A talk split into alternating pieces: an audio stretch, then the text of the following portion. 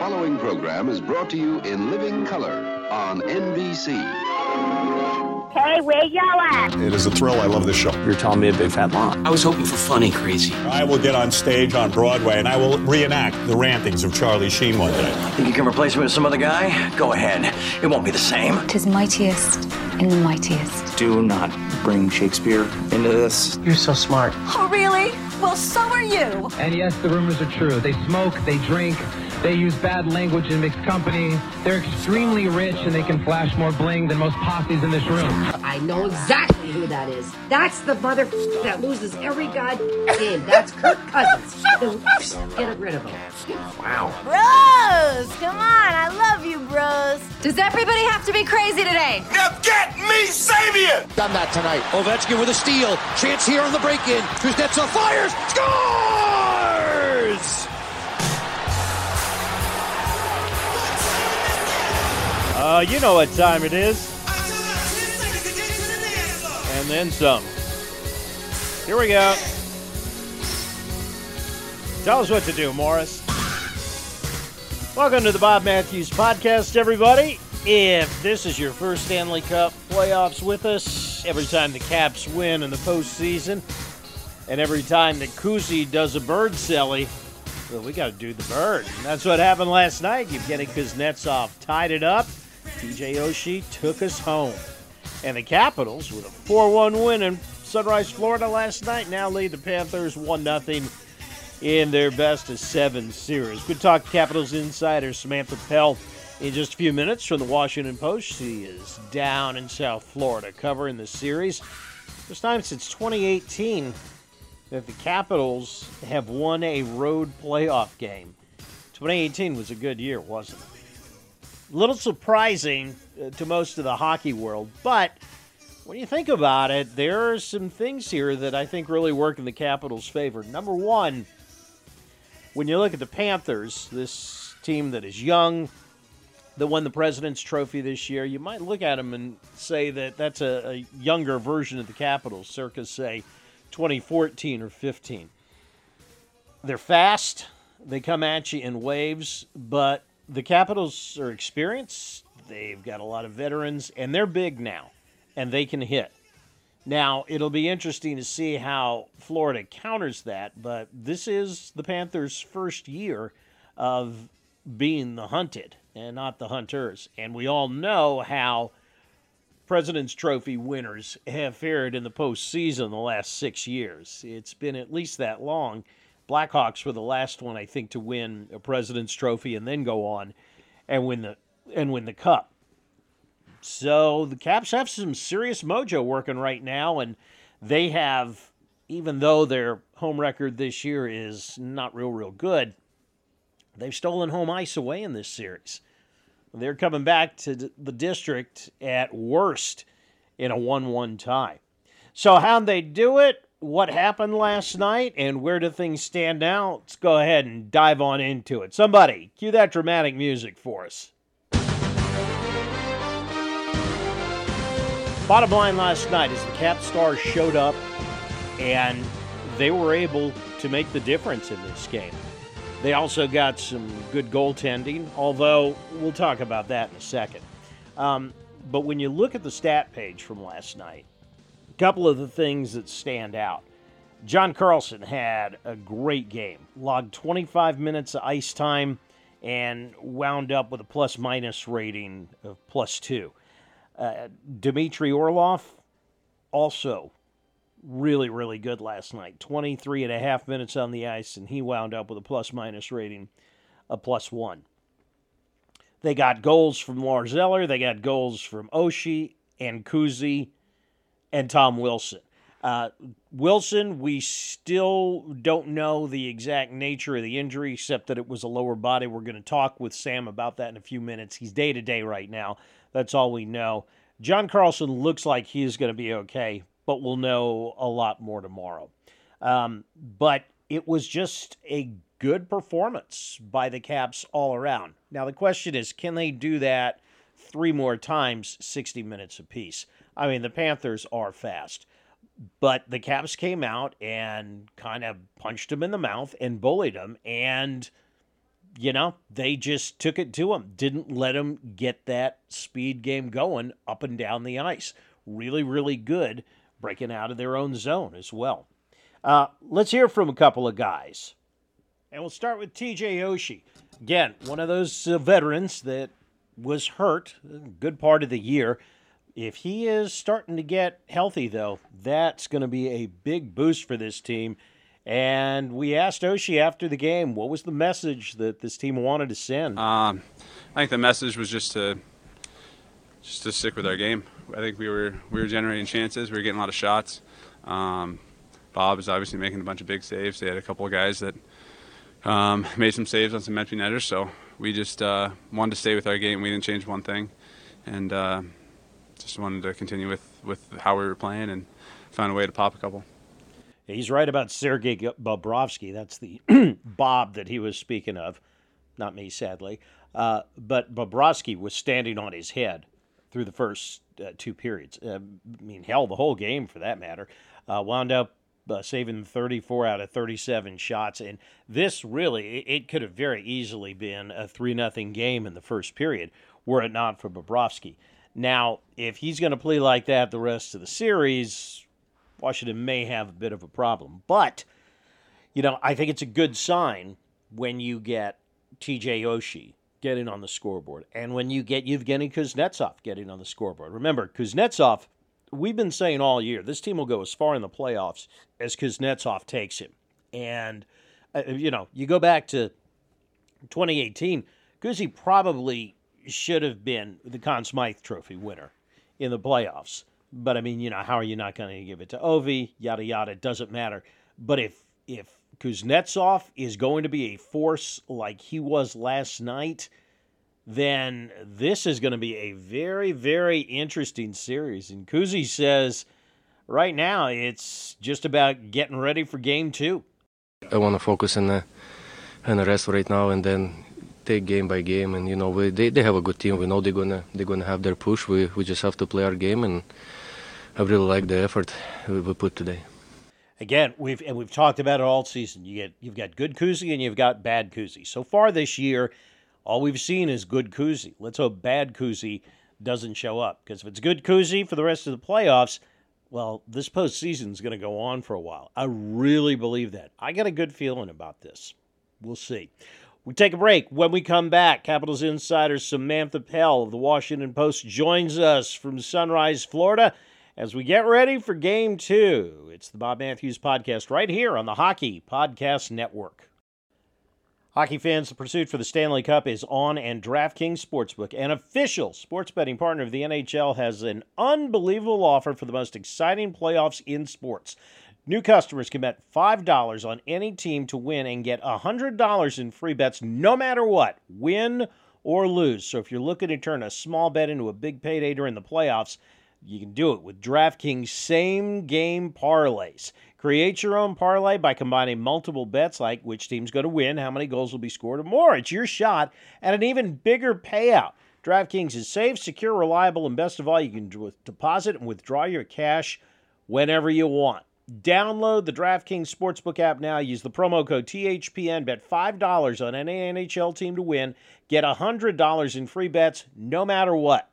That's code THPN at DraftKings Sportsbook, an official sports betting partner of the NHL. Minimum age and eligibility requirements apply. If you or someone you know has a gambling problem, crisis counseling and referral services can be accessed by calling 1 800 Gambler in Illinois, Indiana, Michigan, New Jersey, Pennsylvania, West Virginia, and Wyoming.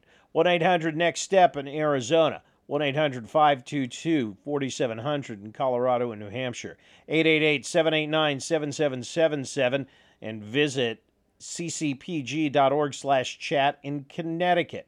1 800 bets off in Iowa. 1 877 770 stop in Louisiana. 877 8 HOPE NY or text HOPE NY in New York. Visit opgr.org in Oregon or call and text Tennessee Redline, TN Redline. That's 1 800 889 9789 in Tennessee or 1 888 532 3500 in Virginia. 21 and older, 18 and older in Wyoming, physically present in Arizona, Colorado, Connecticut, Illinois, Indiana, Iowa, Louisiana, Michigan, New Jersey, New York, Pennsylvania, Tennessee, Virginia, West Virginia, Wyoming only. Minimum $5 deposit required. Eligibility restrictions apply. See DraftKings.com slash sportsbook for details. You're listening to the Hockey Podcast Network, your home for hockey talk covering every team in the NHL. New episodes every Monday. Download at thehockeypodcastnetwork.com or wherever you get your podcasts from.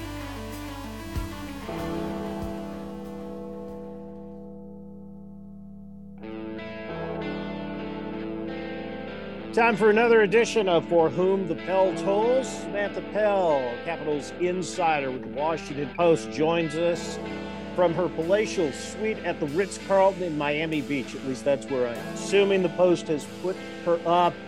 Good morning, Sam. How are you? I am good. I would be a lot better if I was at the Ritz Carlton on Miami Beach. Um, but I'm in Plantation, kind of out near Sunrise, and you know, honestly, can't complain after last night's game on a, a pretty good start here. Granted, you would have got you would have gotten back there about two or three in the morning, so it's probably better probably better off being out there.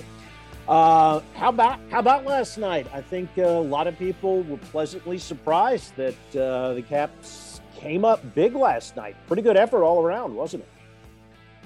Yeah, definitely. I think what kind of surprised a lot of Washington fans was actually how well the Capitals played for a full 60 minutes. It sounds so cliche, but something we've talked about all year was that the Capitals, you know, can put in effort some nights, other times not. They seem to take some periods off. And last night it was truly a full team effort for all 60 minutes and led to a pretty convincing 4 2 win. And, you know, a lot of guys stood out. You think of Anthony Mantha, Evgeny Kuznetsov, TJ Oshie. So a lot of guys had some really positive starts to the postseason, and they're just kind of hoping for that same thing on Thursday. Now, of course, being the hack that I am, I buried the lead. So since you guys just got back from the morning skate, uh, what's the latest on both Tom Wilson and John Carlson? I didn't even realize it, but I guess Carlson missed a good portion of the third period, right? Yeah, so actually the Caps uh, they don't practice until 1 p.m. today. Mm-hmm. Uh, it's an optional, so I'm actually headed to the rink um, here in a bit. So no updates yet on Wilson or Carlson. Uh, I think Wilson's the more of the bigger concern rather than Carlson and he seemed okay in post game video, was talking, walking around. So I actually think that's kind of the least of their worries. But definitely Wilson with that lower body injury, it's sort of a weird situation. I don't think anyone exactly saw what happened to him. Uh, he took the worst of a hit that he tried to throw on Weegar on the boards and just kind of came up left and never came back. So that's obviously, you know, the number one storyline headed into Thursday. But if Wilson doesn't go, uh, could see a rookie come up and make his playoff debut. That's what that was the next thing I was going to ask you is if if Wilson's not ready to go, who takes his place on? I think he's on the second line as of right now, but I mean, is that Connor McMichael or is it somebody else? Yeah, I mean, they really have two choices right now, unless they try to call someone up. But it's Connor McMichael or Axel Jonsson Fjallby, and I think the way that the cap system works and the way Peter's mind usually works is he tries to disrupt the lines as little as possible. So to me, that signals you put McMichael in. He's a left wing or a center, but I think to have another center there in the lineup is probably helpful. And you know, they could just stick him in where Johansson is and move him to the other side, or they break up that third line. But I really, really liked Mantha Eller Oshie last night. So I'm thinking McMichael just a plug and go on the second line you know so much more about the finer points of hockey than I do. So let me ask you this about the goaltending. That obviously the big concern coming in. Your impressions of Vitek Vanecek's play last night? Yeah, I, I, mean, I think for the most part, he he proved his spot in net. He had 30 saves. It wasn't a ton. It felt like Bobrovsky was getting most of them on, on the Caps end. Uh, but I think he was pretty solid. I mean, Evgeny Kuznetsov basically said the second goal was his fault. He lost the face-off, lost Giroux, and there you go, Giroux with the rebound goal. On the first one, I think Bennett was obviously a crazy shot. Uh, it was a great toe drag right before, and Vitek maybe chose the wrong angle to go at it. Um, but I think everyone knows, right, that one of these two goalies was going to let in a softie pretty much every game. And if you, that's what you do, but then the Caps offense can come back and win it in the third, then that's just kind of what they're going to have to do this postseason. Yeah, I, so I'm not wrong in thinking that that, that second goal from from the Panthers was a, a little bit of a softie, right?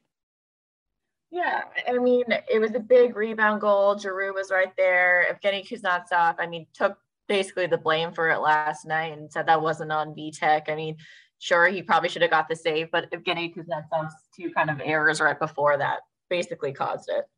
Gotcha. Um, I, I, heard Lavi in the post game, and he was very effusive in his praise of Vanecek. Um, the, so a hypothetical question here: Had had this thing gone the other way, and say the Panthers had won it two to one, do you think we still would be talking about Vanecek having turned in a strong game, or is that more of the offense bailing him out? Yeah, I think game would have ended the way I thought it was going to end early in the third, where it was 2 1. Caps were kind of knocking at the doorstep but couldn't get anything in, and it looked like they were going to lose. I think Vanecek would be in net for game two. I don't think you could really put the blame on him. I think where it would have turned to Sammy for game two was an absolute blowout. It was, you know, one of those situations where it felt like it was completely on the goalie. And I don't really think it was that last night early in the third. I think the Caps were playing a really good structured game and um, the Panthers just happened to score too. Right, right. So this, you know, obviously it doesn't take a genius to figure out that it it puts the Capitals in a good position. But and for the life of me, I can't remember the last time they've been up 1-0 in a series, whether on the road or at home. So I mean this this thing is is going to be very interesting going forward, isn't it?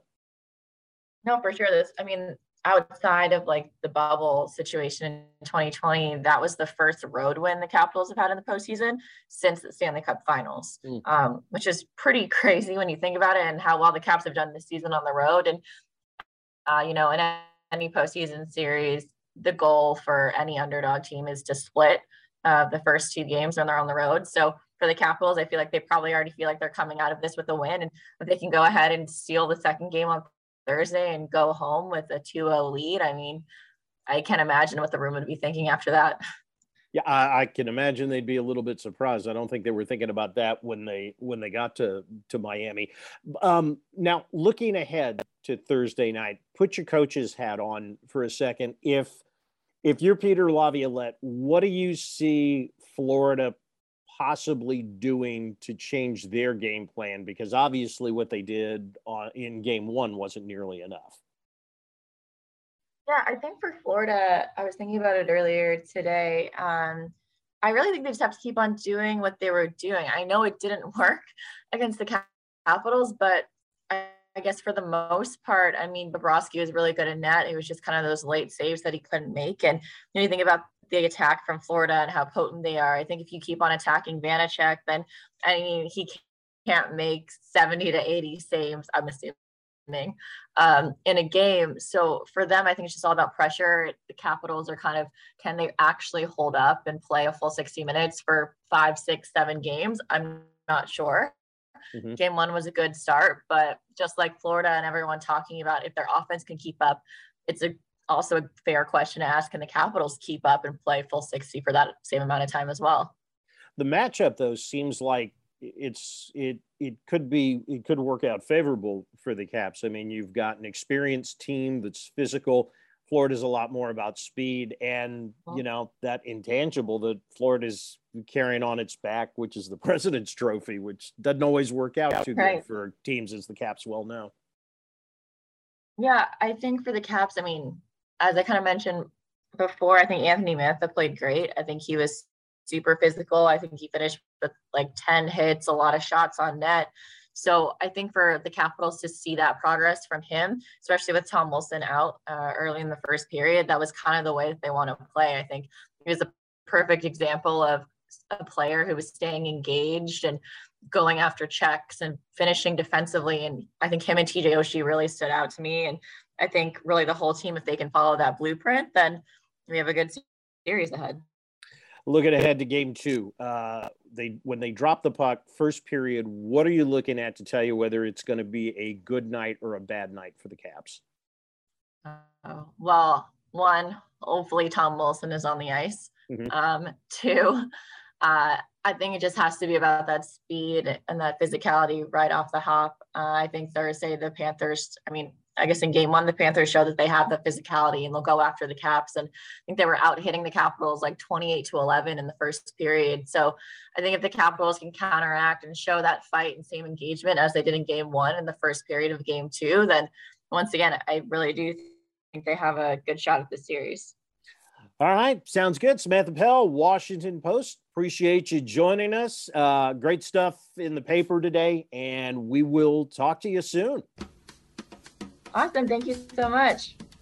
Time for us to get out of here. Depending on when you listen to this, well, hey, let's just say Caps Panthers game two coming up Thursday night, 7:30. You can watch it on TNT. And Caps win. They take a commanding 2 0 lead in this best of seven. We'll see what happens, and we'll join you to talk about it later in the week. Have a good one, everybody. Enjoy game two. Remember, like the wise man once said, get on your bike tonight. As always, wear white.